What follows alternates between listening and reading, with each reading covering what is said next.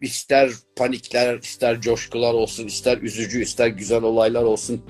O olaylara sebebiyet veren tarihi olayların ne olduğunu ve bağlantılarını bilmezsek Evet. bugün olan olaylar da bize sürpriz oluyor. Halbuki bunları okuduğunuzda bugün bazı durumlarda öngörebiliyorsun. Ekonomiye baksak Türkiye ve dünyaya neredeyiz şu anda? E, artık yılın sonuna gelmek üzereyiz. İnsanların şunu unutmaması lazım yatırımcıların.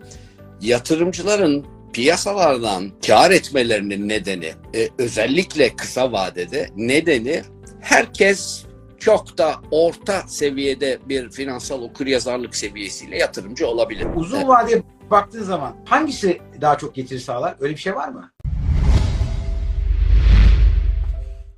Çok güzel kitapların var. İlk, ilk yayında kitaplarından bahsedemiştik. O biraz kitaplarından bahsedelim. Yayının sonunda da senin eğitimlerinden bahsedeceğiz. İlk önce bir kitaplarınla ilgili şey yapalım. Bir de Perşembe çok güzel var. Ee, Evet, o? evet. komedi komedi gibi yani çok güzel. Onu çok beğeniyor herkes. Neydi adı onun? Perşembenin gelişi. Başka Ha, ne- Perşembe gelişi. Evet, süper süper. Onlardan bahset. En sonunda eğitimlerden bahsedeceğiz. Çünkü biraz ondan sonra borsa konuşalım. Heh. Ee, şey bunu zaten biliyor herkes. Ee, teknik analiz mi dedin? Hadi canım sende dört ciltlik bir ansiklopedi var. O ta 2000 yılından başlayan bir macera. Evet. Artık 14. baskısına girmiş. Evet. Onu zaten herkes. Bahsetmeme gerek yok. Ondan sonra çıkan iki kitap e, daha çok paranın tarihiyle, finans tarihiyle alakalıydı. Bir tanesi paranın 365 günü. E, yılın her gününü alıp bir- 1 Ocak'tan başlayıp 31 Aralık'a kadar 365 sayfa o gün ne olmuş finansal bir olayı anlatan bir böyle e, ekonomik bir saatli marif takvimi gibi 365 sayfalık bir kitaptı o. Ondan sonra paranın kuralını yaptık. O e, bir nevi şey versiyonu bu eski borsa sihirbazlarını andıran yine dünyanın e, farklı mecralardan gelen 15-20 tane ana trader'ının e, kısa hayatları ve neler yaptıkları ve onlardan alınan e, söylemler. O kitabın ikinci yarısında daha çok aforizmalar. Tamamen finans ve parayla alakalı. E, dün de kitap fuarındaydım. Bir imza günüm vardı. Yeni şey çıktı. E, Perşembenin gelişi çıktı. Bu Perşembenin gelişi e, 2010'dan beri CNBC'deki programla başlayan bir şey.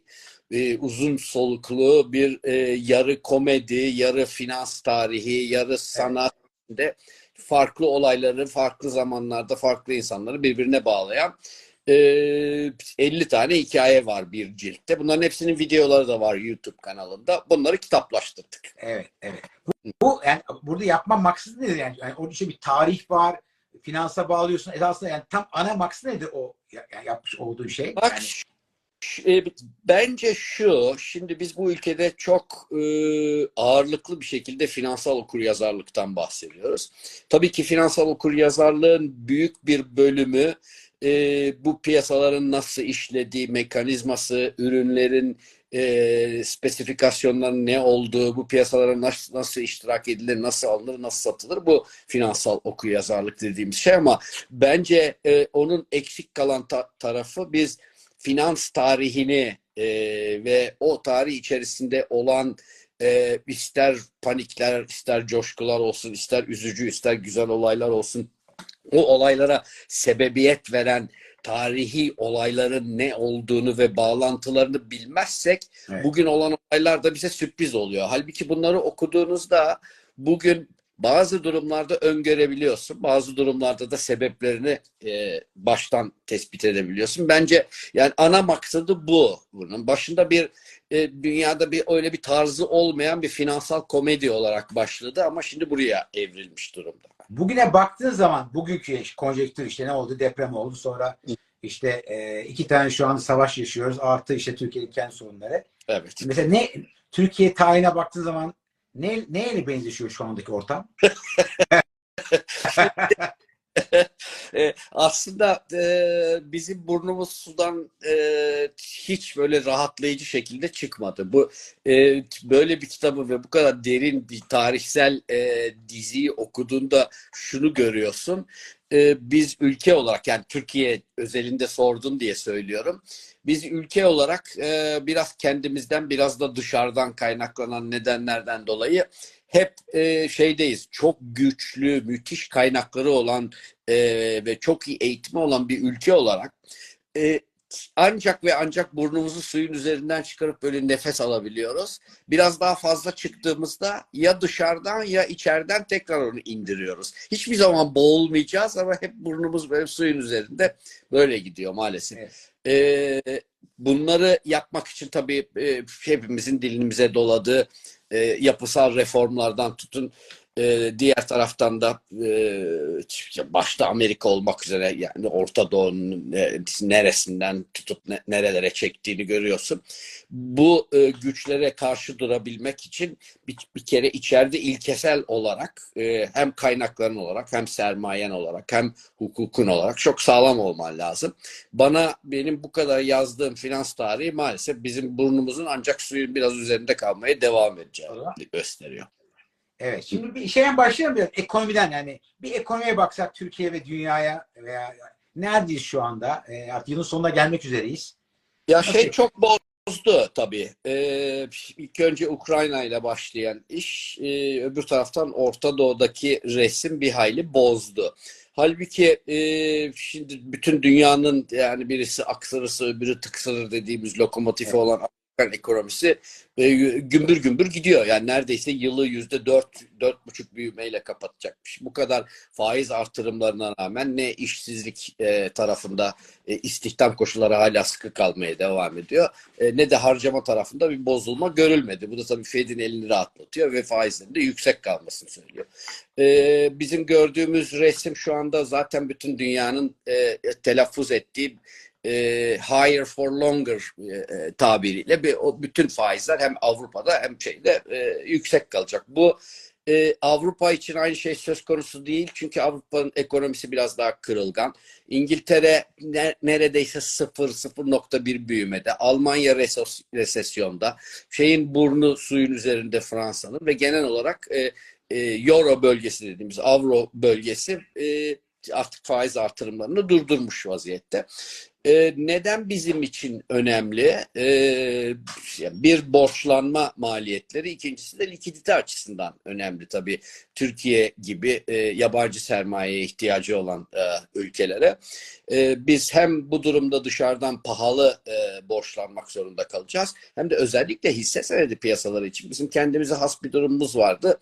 E, absürt e, politikalarla absürt bir e, enflasyon yarattığımız için bu e, enflasyon karşısında getiri arayan e, birdenbire 8 milyona fırlayan e, BIST'in yatırımcı sayısı tamamen enflasyona karşı korunmak için e, kendi kendini besleyen bir şey yarattı. Bir kar topu yarattı e, hisse senedi de. E, ama normalde bütün dünya hisse senetleri piyasalarını yani bu ister Avrupa olsun, ister Japonya, ister Türkiye, ister Amerika olsun hisse senedi piyasalarını besleyen iki tane ana unsur vardır. Bunların bir tanesi faiz oranlarının düşük olması, ikincisi de e, likiditedir. Şimdi e, her iki koşulda yok burada. E, bir acayip bir tarafını AI'ın çektiği, e, yapay zekanın çektiği, diğer Evet. tarafta büyük tek şirketlerin, işte e, Google'ların, e, Apple'ların, e, Face'lerin çektiği bir e, teknoloji furyasıyla e, S&P ile Dow Jones neredeyse yıllık bazda e, yerlerinde sayarken e, Nasdaq getirisini %25'lere %30'lara çekti. Ama e, o likidite şu anda kurumuş vaziyette ve nitekim biraz da e, küsürme tıksırmaları görüyoruz Nasdaq tarafında. E, bizde de bir o, e, müthiş bir yükselişten sonra duruldu. Ama bu enflasyon resmi burada olduğu müddetçe e, yatırımcı ne yapacak? Mevduattan bulamıyor. Politika faizi e, e, ya çok uzaklarda size reel faiz verecek durumda. O zaman e, kendisini enflasyona karşı koruyacak şey enstrümanlara gidiyor. Bu daha önce neydi? Arabaydı, ikinci el arabaydı, evdi falan. Şimdi onlar da bir yavaş yavaş duvara çarpmaya başladı. Arkasından bir halka arzlar furyasında insanların deliler gibi saldırdığını gördük falan. Yani bundan sonrası için bir tehlike arz ediyor. Çünkü hem o likidite hem yüksek faiz. E, Türkiye'de de yavaş yavaş faizler yükselmeye başlıyor. E, şeyde garip bir e, sonuç veriyor. Yani burada birkaç tane garip durum var. Mesela bizim ülkemiz dünyada faizler yükseldiğinde borsaya e, iyi etki yapan tek ülke. Yani olarak tam tersi olması lazım. Neden e, faizlerin yükselmesi iyi etki yapıyor? Çünkü insanlar rasyonel politikaya döndüğümüzü gördüğü için borsaya e, e, iyi e, şey yapıyor. Ama diğer taraftan likiditenin kuruması e, şey için iyi olmayacaktır yani. Anladım. Bu, biliyorsun bu 8 milyonun dedin ya 8 milyon tane kişinin borsa girmesinin küçük temel bak bir tanesi de yani bu ha- ufak ufak şirketlerin halka açılması yani önüne gelen. Bu halka açılmaları nasıl değerlendiriyorsun? Yani buralarda mesela yatırım yapmak mantıklı mı? Ufak o e, ufak ufak değerleri çok ufak onlar. Yani 5 bin liraya kadar alabiliyorsun. Ya. Peki, yine aynı şey geliyor. Normal olarak biz ekonomi kitaplarının sayfalarını okuyacak olursak e, çok daha dikkatli olunması gerekiyor ama e, yatırımcının elinde başka bir enstrüman olmadığı için mecburen buraya giriyorlar. Şimdi e, aynı e, halka arzların performanslarına mesela Amerika'da bakarsan e, ben geçenlerde bir şey okudum, bir e, inceleme okudum. E, son 10 yılda olan en büyük 50 halka arzın e, 6 tanesi mi ne para kazandırmış. Yani bu e, halka arz olacak da herkes para kazanacak fıstık gibi böyle bir tarih yok e, elimizde. Eninde sonunda Ama bazı halk- insanlar Halka açılmalar böyle bir heyecan yaratıyor. Yani, yani insanlar çok ucuza mı alacaklarını düşünüyorlar. Yani orada mantık o mu esas? E, Taner parayı koyacak başka bir yer yok. Bence kimse öyle ucuza alacağım falan diye düşünmüyor. Sadece bu motoru, bu enflasyona karşı korunma güdüsünün onu götüreceğini düşünüyor diye tahmin ediyorum. Çünkü e, şimdi öyle bir durum var ki biz bir taraftan e, yüzde 35'e gelmiş şey faizini, e, politika faizini yetersiz buluyoruz. TÜİK'in enflasyonuyla yüzde 60'ı geçmiş e, enflasyona karşı haklı olarak bunu buluyoruz. Öbür taraftan e, e, kredi faizleri yüzde 50'ye ulaşmış. Öbür taraftan siz bankaya gidip Türk lirasını verdiğinizde size yüzde 40'ın altında e, mevduat faizi veriyor. Neden? Çünkü parayı satamadığı için yüzde 50'lerden bu sefer de Türk lirasına boğulmuş durumda şu andaki e, Ha. sistem. Anladım. Şimdi şey e, bu e, bahsettin ya yapay zeka. Şimdi yani sen teknik analiz konusunda e, bu işin e, gurularından bir tanesin. Bu yapay zeka ve teknik analiz beraber mi çalışıyor yoksa birbirlerine karşı mı çalışıyor? yani yapay zeka teknik analizi kullanabilir isterse tabii ki ama yani ben benim kitaplarımı okuyanlar biliyorlardır. Yani ben teknik analizin veya temel analizin geleceği gösterecek veya en azından kısa vadede geleceği gösterecek bir kabiliyeti olduğunu düşünmüyorum. Yapay zeka e, çeşitli verileri yani e, belki insan e, beyninin alıp da yoğuramayacağı e, miktarda verileri alıp biraz da işin içerisine machine learning katarak e, olası senaryoları yaratabilecek bir teknoloji. Evet ama şimdi şöyle bir şeyi de unutuyoruz biz. Bu yapay zeka e, terminolojisinin en en son e, şeyindeyiz. Çünkü e, ben büyürken e, programlı trading'e system trading denilirdi. Ondan sonra son 10 yılda bu terminoloji biraz daha seksileştirdi ve ismini algoritmik trading denmeye başladı. Şimdi onun üzerine e, yapay zeka, evet yapay zeka bambaşka şeyler kattı ama e, insanların şunu unutmaması lazım yatırımcıların. Yatırımcıların piyasalardan e, kar etmelerinin nedeni e, özellikle kısa vadede nedeni e, piyasaların hiçbir zaman yüzde yüz etkin piyasa olmayışı ve bazen fiyatlamaları yanlış yapmasından dolayıdır. Şimdi e, yapay zeka ile e, örülmüş bir algoritma eğer her etkinsizliği yakalayacaksa fiyatta o zaman fiyatta etkinsizlik kalmayacaktır. O zaman yapay zekanın kendisinin de para kazanacak bir durum olmayacaktır. Yani bütün bu e, e, iyi çalışan makinelerin zaten e, sistemik olarak ve ilkesel olarak kendi kendisini bitirme potansiyeli var. Anlatabildim mi? Evet, evet anladım. Yani biz anladım. hepimiz bu işi çok iyi biliyorsak ortada hiç iyi bilmeyen hiç kimse kalmazsa Doğru. Hangi kimin kimin eli kimin cebine gidecek o zaman yani. Doğru. Yani, Hı. bir, bir, bir soru soru bir, bir, bitecek. İlk başta belki cazip gelecek ama Tabii, sonunda tabii. herkes o bilgiye ulaştığı için o, o zaman şey olacak. Herkes eşit olacak. Aynen. Şimdi buradan şey geliyor aslında bu FED biliyorsun yani bu FED'le e, bütün dünyayı, biz, ama biz daha çok etkileniyoruz. Biz yani bu FED'in faiz kararı falan bizi de etkiliyor. Bazen etkiliyor, bazen etkilemiyor. Bütün dünya dolar e, boğulmuş durumda şu anda ve bu dolarlar yavaş yavaş Amerika'ya geri döndüler. Dediğim gibi likidite e, azalıyor. Ama e, dolar rezerv para olarak kalmaya devam ettiği müddetçe e, dünya her tarafında e, Powell'ın iki dudağın arasından ne e, laf çıkacak diye bekliyor diye bir şeydeyiz, bir konjonktürdeyiz. Bu bir müddet daha böyle devam edecek. Yani biraz absürt tabii. Yani biz burada faizleri yüzde beşer, onar, on beşer arttırıp düşürürken onların 0.25 ile ödemesiyle bütün dünyanın sarsılması biraz absürt tabii ama e, en başta bir kere en büyük purchasing power onlarda olduğu için hem de bütün dünya e, emtiaları hemen hemen e, çoğu dolarla e, fiyatlandığı için ve doların kendisinin rezerv para olduğu e, başta e, e, bu durumda mecburen dünyanın bütün ekonomileri Fed'in faiz politikasını izlemek zorunda.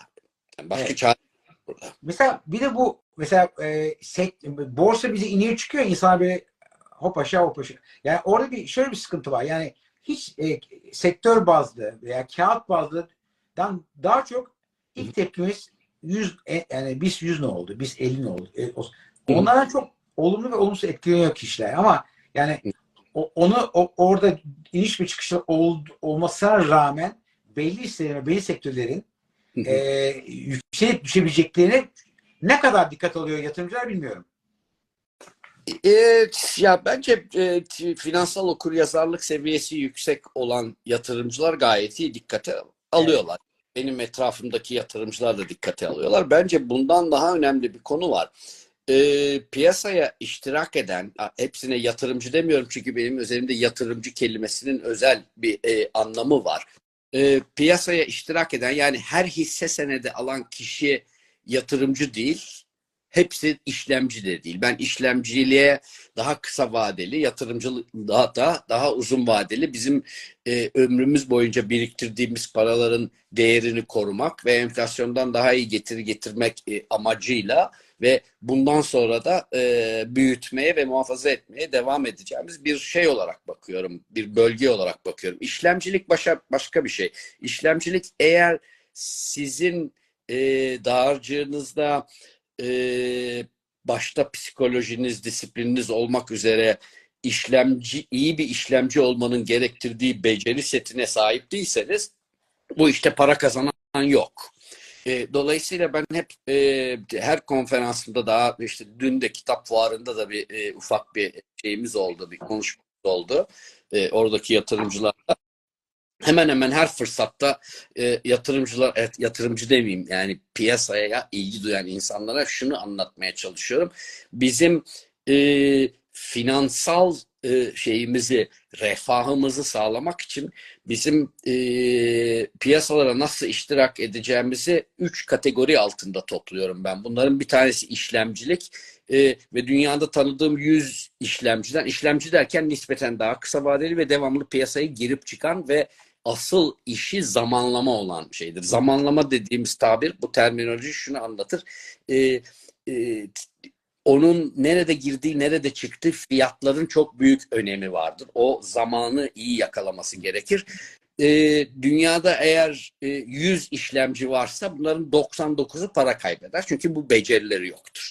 Hmm. Ee, bunlara ben işlemci diyorum. O beceri setini ben zaten eğitimlerde falan anlatıyorum. O özellikle işlemci için bir şey. Yani buraya sığdırmamıza imkan yok. Çok da detaylı bir şey.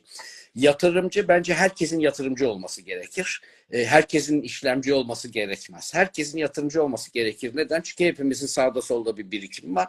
Bu birikimi biz iki ana amaçla bir enflasyona karşı korumak, ikincisi de büyütmek için e, kullanmak durumundayız.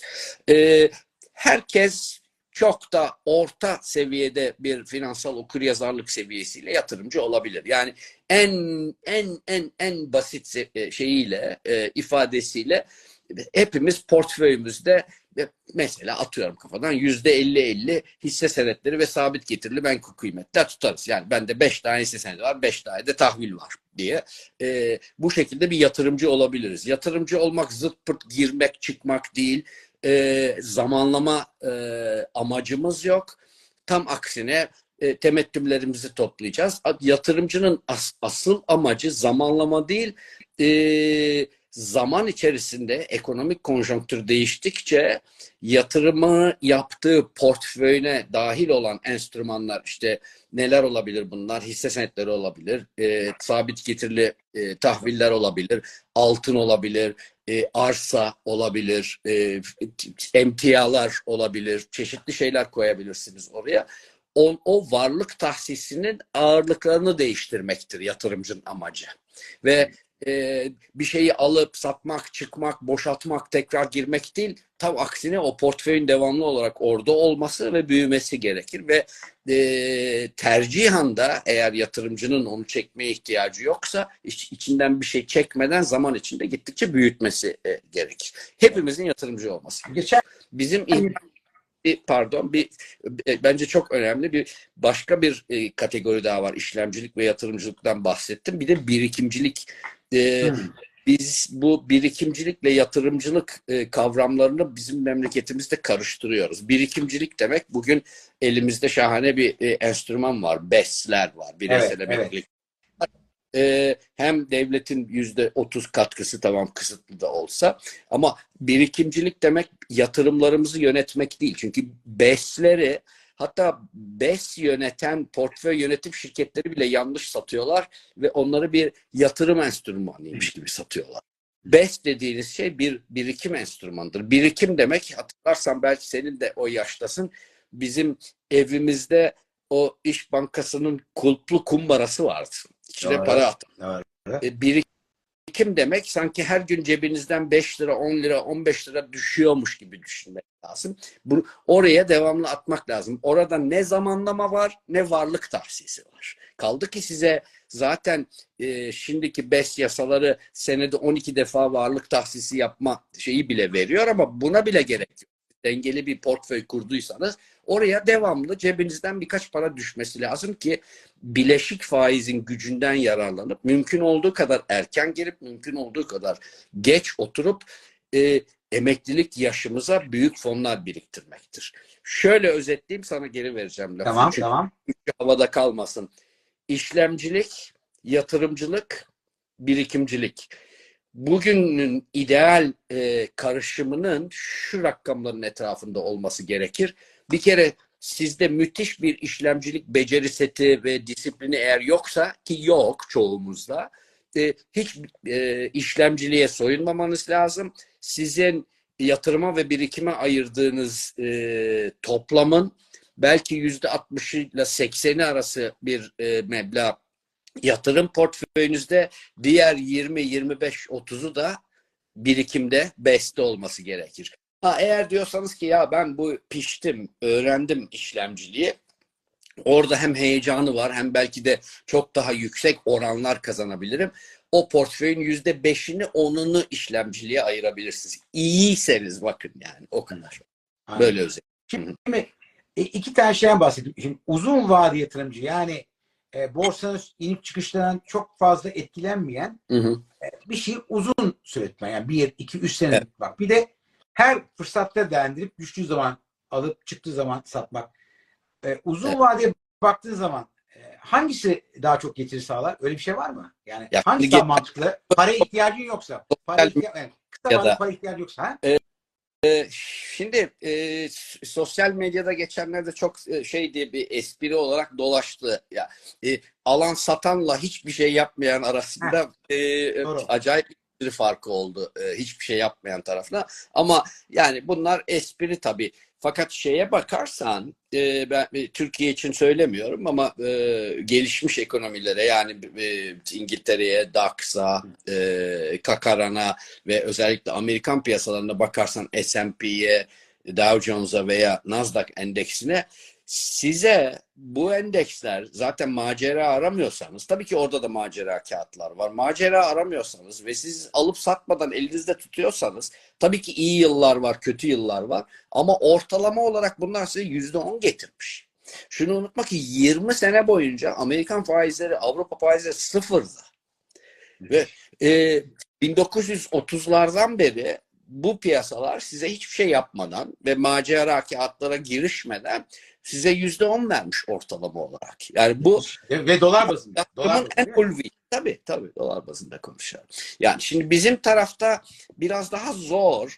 Yani mesela sen demin de bahsettin e, işte inince alalım çıkınca satalım. Yani biraz ütopik şey oldu tabii. Çünkü çoğumuz bu ne zaman indi ne zaman çıktı tanımını bilmiyoruz. Yani bilmek de zor. Onu bilemeyiz. Ama elimizde bir taraftan biraz önce bahsettiğimiz şeyler var. Halka arzlar e, furyası var. Ee, öbür taraftan mesela çok yakınlarda bir Sasa e, tecrübesi yaşadık. Şimdi e, hasbelkader bunlara zamanında girmiş olduğumuzu düşünelim ve e, bizi de bir hayli yukarılara taşıdığını düşünelim. Yatırımcının burada benim biraz önce bahsettiğim nasıl olsa Aa, senede ortalama yüzde on veriyor. Biz bununla ilelebet oturalım demesi de doğru değil. Bu kadar abartılan ve bizimki kadar dengesiz olan piyasalarda. Onun için yatırımcının önceden bir plan yapması lazım ve madem, madem ki oturabilmiş bu kadar zirvelere kadar e, onun tekrar aldığı seviyelere inmesini beklemeden kendisine bir plan yapıp bir iş süren stop tekniği geliştirmesi lazım. Yani o çıktıkça ben de sanki stopumu çıkarıyormuşum gibi yani 2 liradan aldığım kağıt 22 liraya çıktığında kendime mesela bir ya bu 19'a düşerse artık ben bundan çıkarım demeyi ve çıkmayı çıkma disipline de sahip olmayı öğrenmemiz lazım. Evet.